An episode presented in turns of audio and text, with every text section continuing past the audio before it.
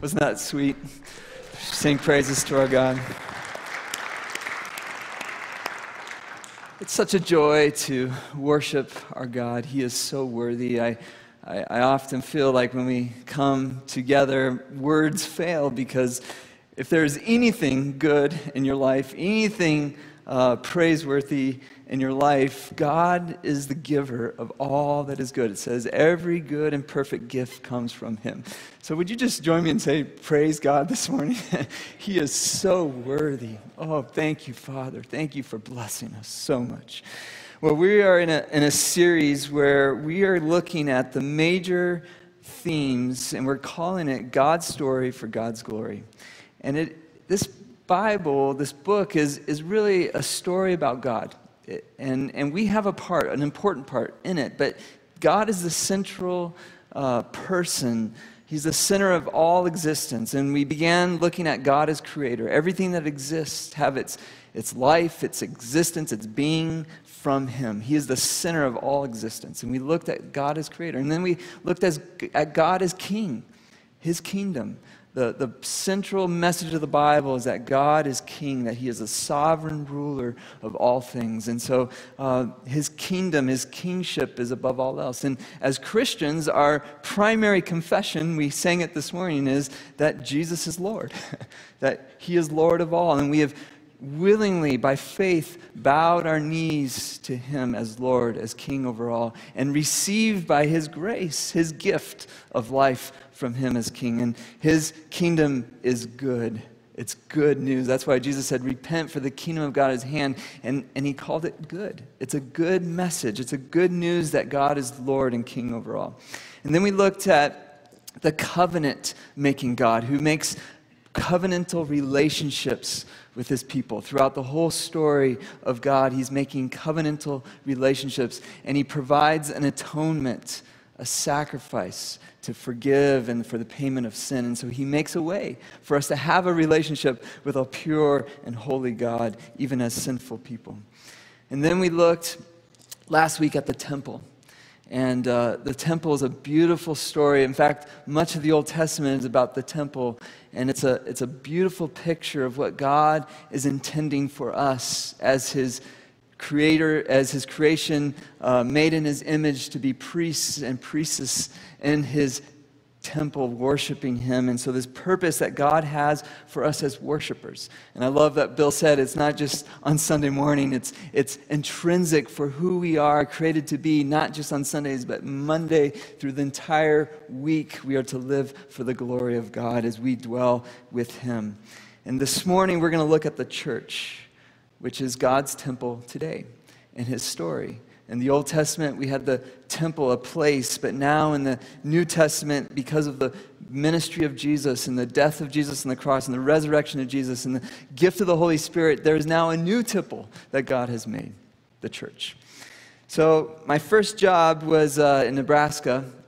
Uh, before uh, I got my first job, I, I, I was never paid. I, I, I lived uh, overseas, uh, so I couldn't get a normal job. It's kind of fun because my 13 year old son got his first job, and uh, I, I, wasn't able to do that. I, I was just slave labor most of my childhood to my parents, and then I went to boarding school. Um, and so I remember my first job, and I was so excited to go detassel corn out in Nebraska. How many of you have detasseled corn?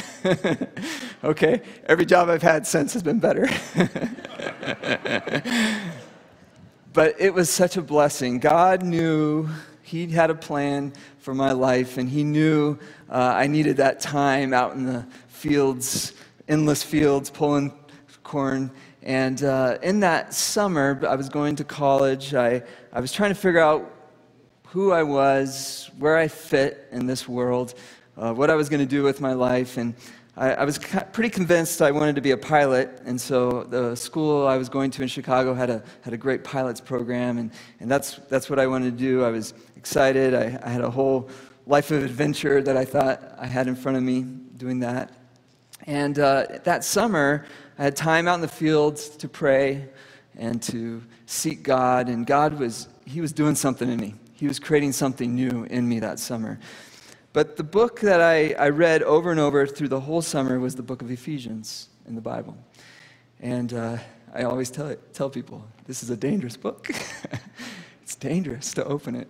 It will change your life. And it did mine, because as I began to read the book of Ephesians, I began to understand God's story. And I began to understand his plan and his purpose. And I began to see that at the very center of that plan and purpose was something called the church.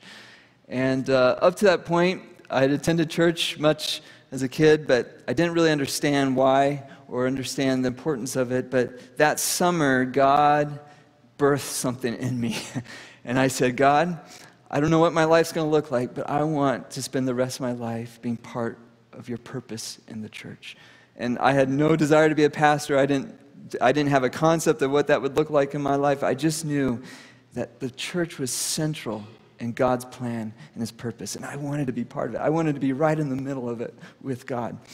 And so God's burst something in me that summer that has remained in me and is one of my great passions. And honestly, as I prepared this week, it, it, was so hard because I could talk about this for hours and hours, and, and we only got like 20, 20 minutes. So uh, hold on here because I'm going to try to, to, to share a few things. Uh, we can't cover everything, but, but the question that I think is so important is why? Why, why has God chosen the church. And I, I hope we can begin to get our, our minds around that. But there's so many other questions. Like, I hope you leave here today with lots of questions. like, what, why and how do we do certain things? Because because it's such a beautiful thing. It's a growing thing. It's, it's a living thing. And so um, it's not a fixed thing, this thing of the church. And so it's really important to have the foundation of the temple in the Old Testament because it reminds us of the holiness of God that God is not like us and that we are not like God. God is above. He's greater. I love what Isaiah says. His thoughts are above my thoughts. His ways are beyond our ways. And so God is holy. And the temple was a reminder of God's holiness. But it's also a picture of God's plan to dwell with his people. If there's one central theme from Genesis to Revelation is God's glory and his desire of that glory is to dwell or inhabit with his people. I love um, Ezekiel 37, um, where there's this beautiful picture out of the, the valley of dry bones, and the Spirit of God brings life to these bones. But at the end of that vision, he tells Ezekiel is that his plan is to be the God of the people of Israel. And he says, my, my, my passion, my desire is to dwell with them, and I will be their God, and they will be my people. If there's one phrase throughout the Bible that's consistent, is God's desire to dwell with his people. We were created, we were meant to be in a relationship with God, to, in, to live with him. That's why Jesus, when he talked about the vine and the branches, he says, that they may abide in me and that I may abide with them. This dwelling place with God. That's the picture of the Garden of Eden, a dwelling place with God. And if you read Revelation, that's the final destiny for all of us is that we will dwell in God's perfect creation. He will be our God. And it says we won't need the sun or the moon, that He will supply all that we need. And all of human existence, all of human flourishing will come from the presence and the dwelling of God with His people. And so the temple is a reminder of this ultimate purpose that God has chosen a people to dwell with them. And that we, as people, were created for a purpose. Jesus said, You are the salt of the earth, you are the light of the world. God has intrinsic value for every single person that reflects his image and his glory. And we're called to be priests and priestesses, Priest, I can't say that, I'm sorry. Priestesses who serve and worship and glorify God with our lives. It's a beautiful picture. So the, the Greek word for church, ecclesia, ecclesia, literally means, and, and by the way, this isn't a religious word. Um, in the Roman Empire, there were ecclesias, there were um, um, committees or, or groups that were specifically called this. And so uh, the, the early Christians didn't make up this word. This was a word that was commonly used, commonly understood. And it, it literally means a called out assembly. Called out means it has a special purpose, it has a special function. Like it exists for a reason.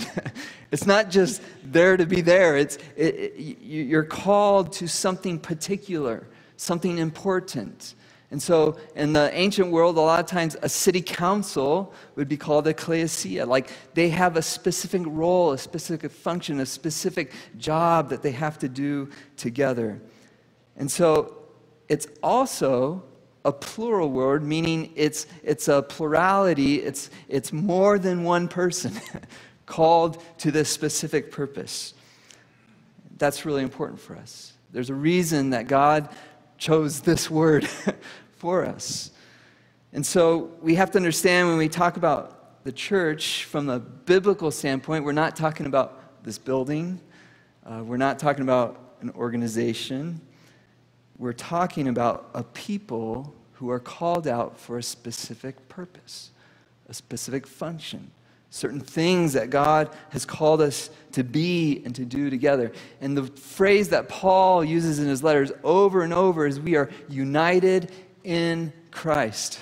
United in Christ. And, and, and that, that is the most profound, most beautiful thing in the whole scripture, that phrase that we are united in Christ, that, that we find our purpose, we find our being, we find our, our function, who we are in Christ. All of us as individuals in Christ, but together, that is the church. And so in the, in the scripture, the church is both universal I, I, I, or global. So some of you have traveled.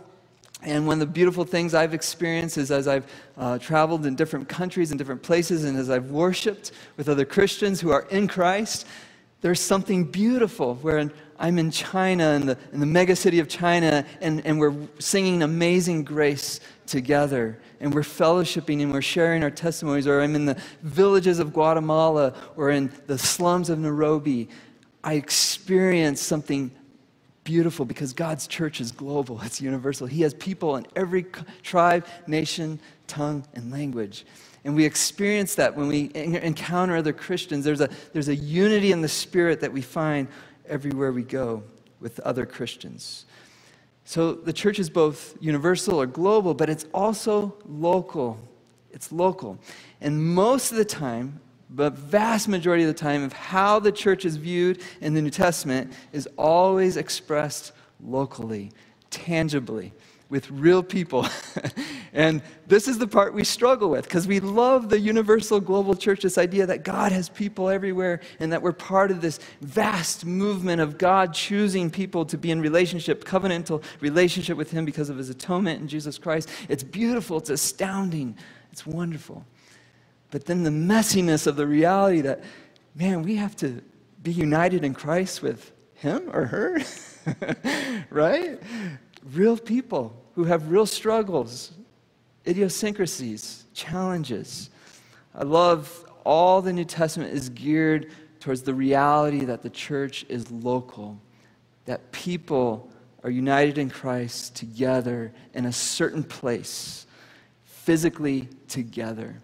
Uh, this is so important for us in the Bible. It says Jesus rose bodily from the grave. And so for us, the resurrection isn't just a spiritual thing, he bodily conquered death.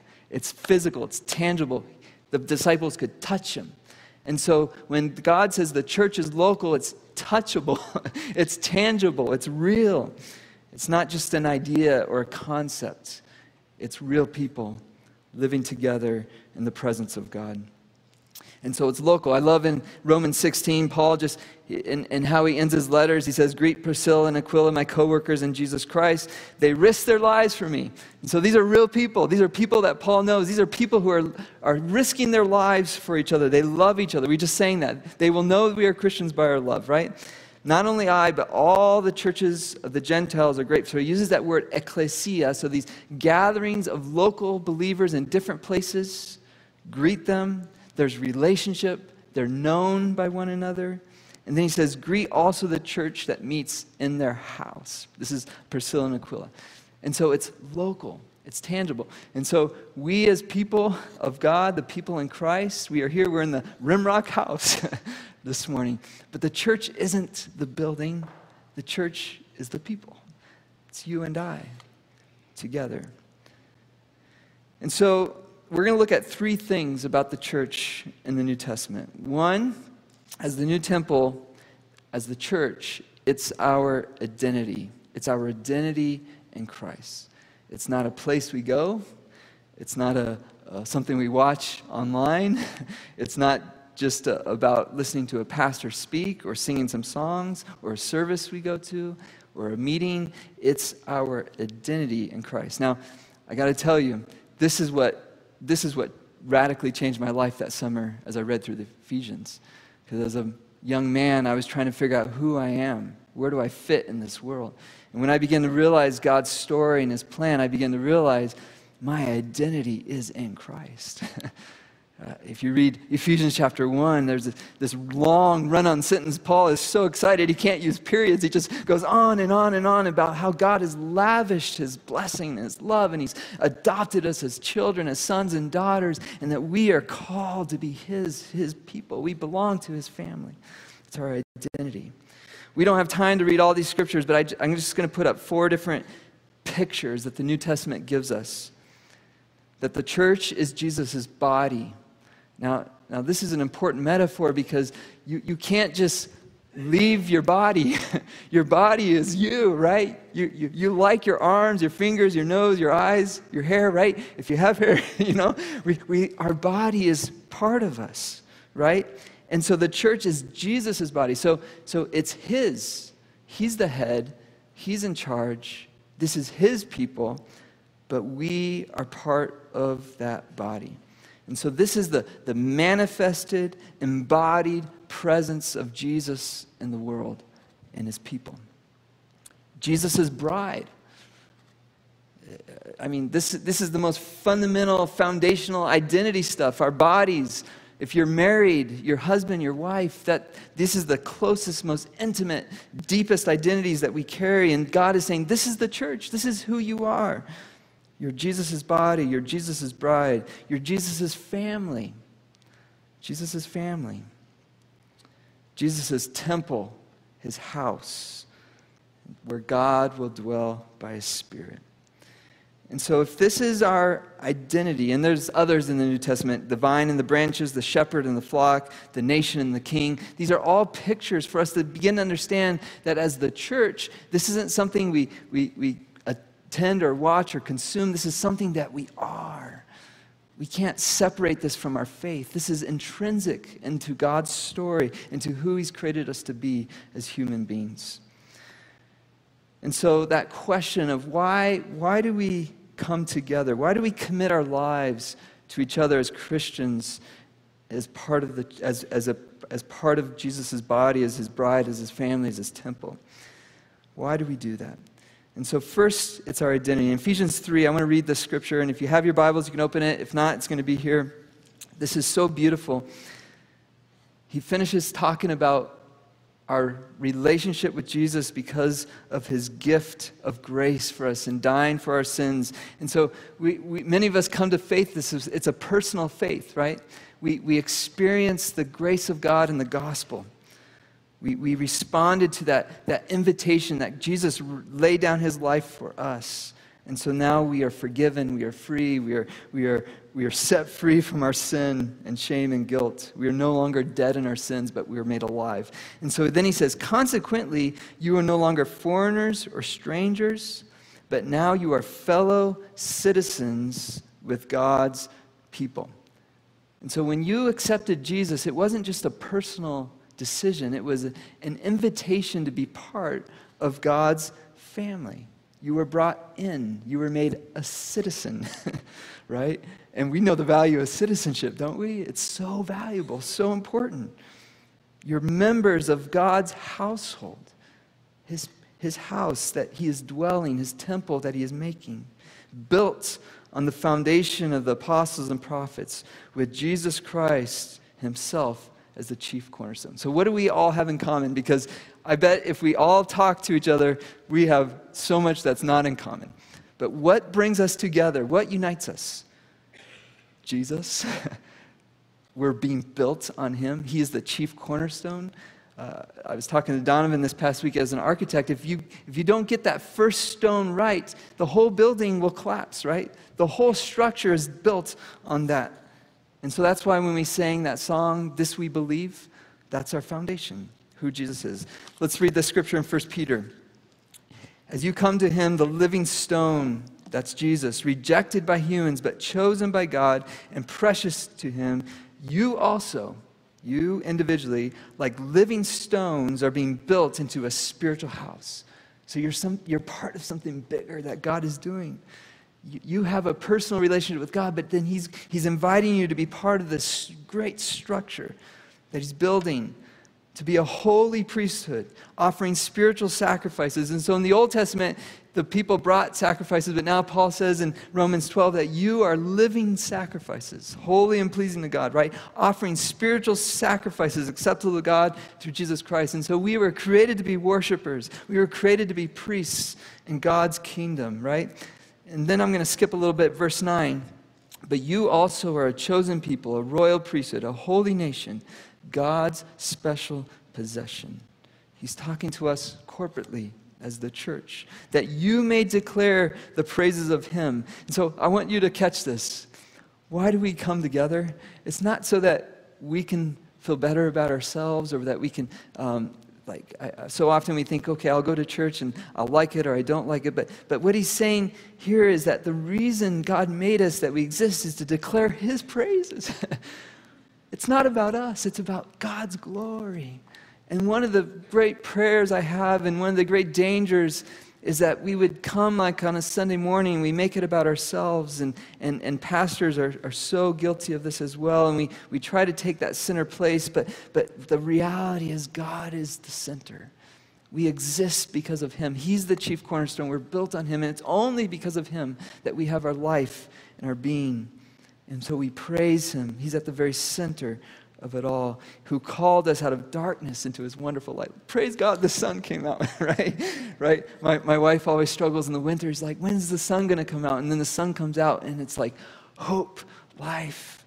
That's what God is doing. He's bringing us into a wonderful place, new creation a new place. Once you were not a people, but now you are the people of God. Once you had not received mercy, but now you have received mercy. And so the birth of the church is at Pentecost, Acts chapter 2. Go back and read it sometime this week. Acts chapter 2. It says the people were praying, just 120 of them, scared because they had just killed Jesus. And Jesus said, Just wait, I have a gift for you. And the Holy Spirit is poured out we can only have our being as a church because of the presence of God, because of Jesus and the Holy Spirit who inhabits his people. And so the, the gift of the Holy Spirit is individual, but it's also corporate. And so the Spirit is manifested when we come together. When we come together and we share our lives with each other, when we praise God together, the Spirit of God is manifested. And there's so much imagery in Acts 2. I wish we had time to explore that, but wind, fire, these are images from the Old Testament that signify the dwelling of God with his people. God is with us, he is in us, he's working through us as a people. And so we need to be that reminder. Every week we come together because we need that reminder of who we are. How do we fit in this world? We have to be reminded that we are the dwelling place of God, that we are called worshipers, priests, and priestesses in the kingdom of God. We have a significant role to play in this life. God has a purpose for us that we are being formed into our true identity. And so the discipline of regularly coming together, and I love what Jeannie shared this morning, both in small community, because uh, being part of the church means you need to be known and you need to give and to share, because we can't not come into church as consumers, we come to give. We come to give, and it's in giving that we experience the blessing of God because we experience the purpose of God. And so we come into the discipline of gathering together, of sharing our lives together, of confessing our sins together, of praying for one another, of serving one another. We do that because God is forming us in our identity. He's shaping us to be certain kinds of people. Because remember, God is holy. And He calls us, in 1 Peter, He said, Now you are being called to be part of this new family, this new household. And so we live different kind of lives in this world. And so that gets into our second point. So church is our identity, and church is the community of transformation. Transformation. God doesn't leave us the same. He calls us to be holy people, set apart. Remember, the word church means called out. We don't live the same way. We don't act the same way. We're different. We're strange. Peter calls us exiles in this world. We live such different, weird lives sometimes. and, and I'm sure you've experienced that as a Christian where you're in the workplace or you're in a place and they're like, why, why do you do that? That's so weird. What's wrong with you? but it's so attractive, right? That transformation because the Spirit of God is in us, making us into new kinds of people. Ephesians 4. As a prisoner for the Lord. In fact, Paul loved that word prisoner. He called himself a prisoner, he called himself a slave because of the strangeness of being known as God's people. It's different. He said, I urge you to live a life worthy of the calling you have received. He's, and, and here, starting in the rest of Ephesians, he talks about the transformed life. He says, Be completely humble and gentle, be patient, bearing with one another, and love. Make every effort to keep the unity of the Spirit through the bond of peace. Isn't that interesting? Unity requires effort, it doesn't just happen. Make every effort to keep the unity of the Spirit through the bond of peace. There is one body one Spirit, just as you were called to one hope when you were called. It's the church, one Lord, one faith, one baptism. But it's a transformed life. It's different. What's different? Humble, gentle, patient, bearing with one another, loving one another. Like Paul said of Priscilla and Priscilla, they laid down their lives for the other. I don't know if we got this done, but, but I asked uh, Amy to print out something that says all the one another passages in the Bible. And so there, there's hundreds and hundreds of passages that says one another. How do we live in a community of transformation? It gets worked out as we serve one another, as we, as we forgive one another, as we share our lives with one another. This is what it means to be the church.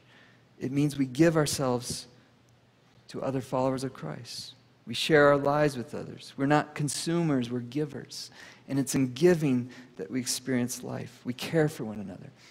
And uh, Jeannie shared earlier about just this incredible, difficult year she's been through and, and her testimony of, of the power of the church, the body of Christ, coming alongside, caring.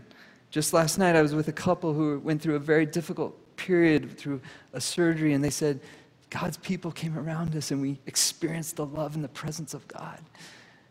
This is, this is why God has called the church to be a people that belong to Him where He dwells. We experience transformation in that process.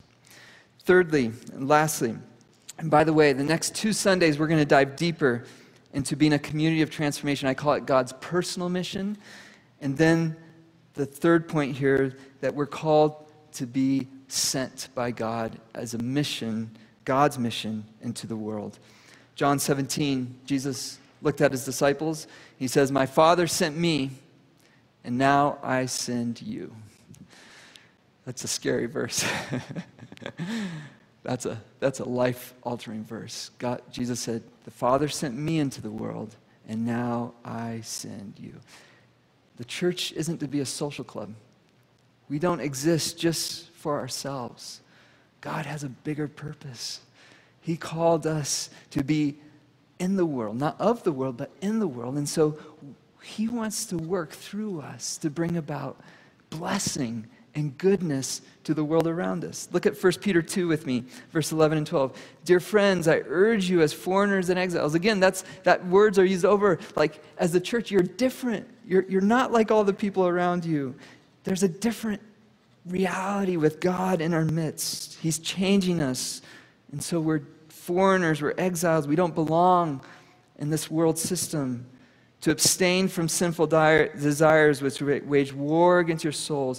And here's the, here's the mission part live such godly and good lives among the pagans. So, so, how we live matters because it's part of who we are, our identity as the church. Among the pagans, that though they accuse you of doing wrong, and boy, our culture shifted, right? Our, our culture has embraced paganism and has rejected Christ. We live in a, in a world that's changed as Americans, much like the world that the early Christians were in 1 Peter. And so we're different. We stick out, but we live such good lives. This is God's mission to bring goodness, to bring blessing to people around us. That though they accuse you of doing wrong, they see your good deeds and what, what happens? They glorify God. And so we're not exalting ourselves. We're not saying, hey, look how good we are. We're saying, look at our God. We're worshipers. Look at him. He's glorious. He's good. He's awesome. Look at who he is. So that they may glorify God on the day he visits. This is God's mission. How is God making known his glory in this world? Through you, through me. He doesn't have any other plan. This is his plan. This is his story. He is forming the church, he is building up his people so that we can be agents of blessing in this world. I love what Paul calls us ambassadors. 2 Corinthians 5, and we'll end with this passage. I'll go ahead and call the worship team. Come on up, guys. Therefore, if anyone is in Christ, so are you here this morning in Christ? Can you say, I'm in Christ? oh, praise God. Praise God that you're in Christ.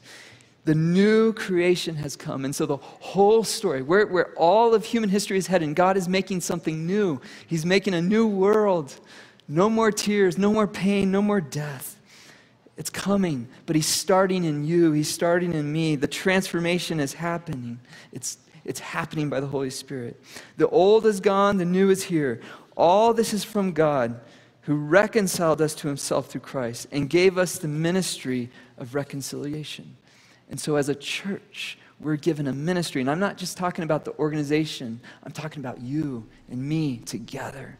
That God was reconciling the world to himself in Christ, not counting people's sins against them, but he has committed to us. He's entrusted to us. He said, This is the most precious thing.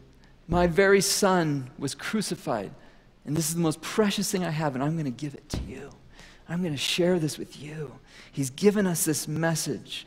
We are therefore Christ's ambassadors, as though God were making his appeal through us. And he's not talking to pastors here. he's not talking about me. He's talking about us together. He's entrusted it to us. Be reconciled to God.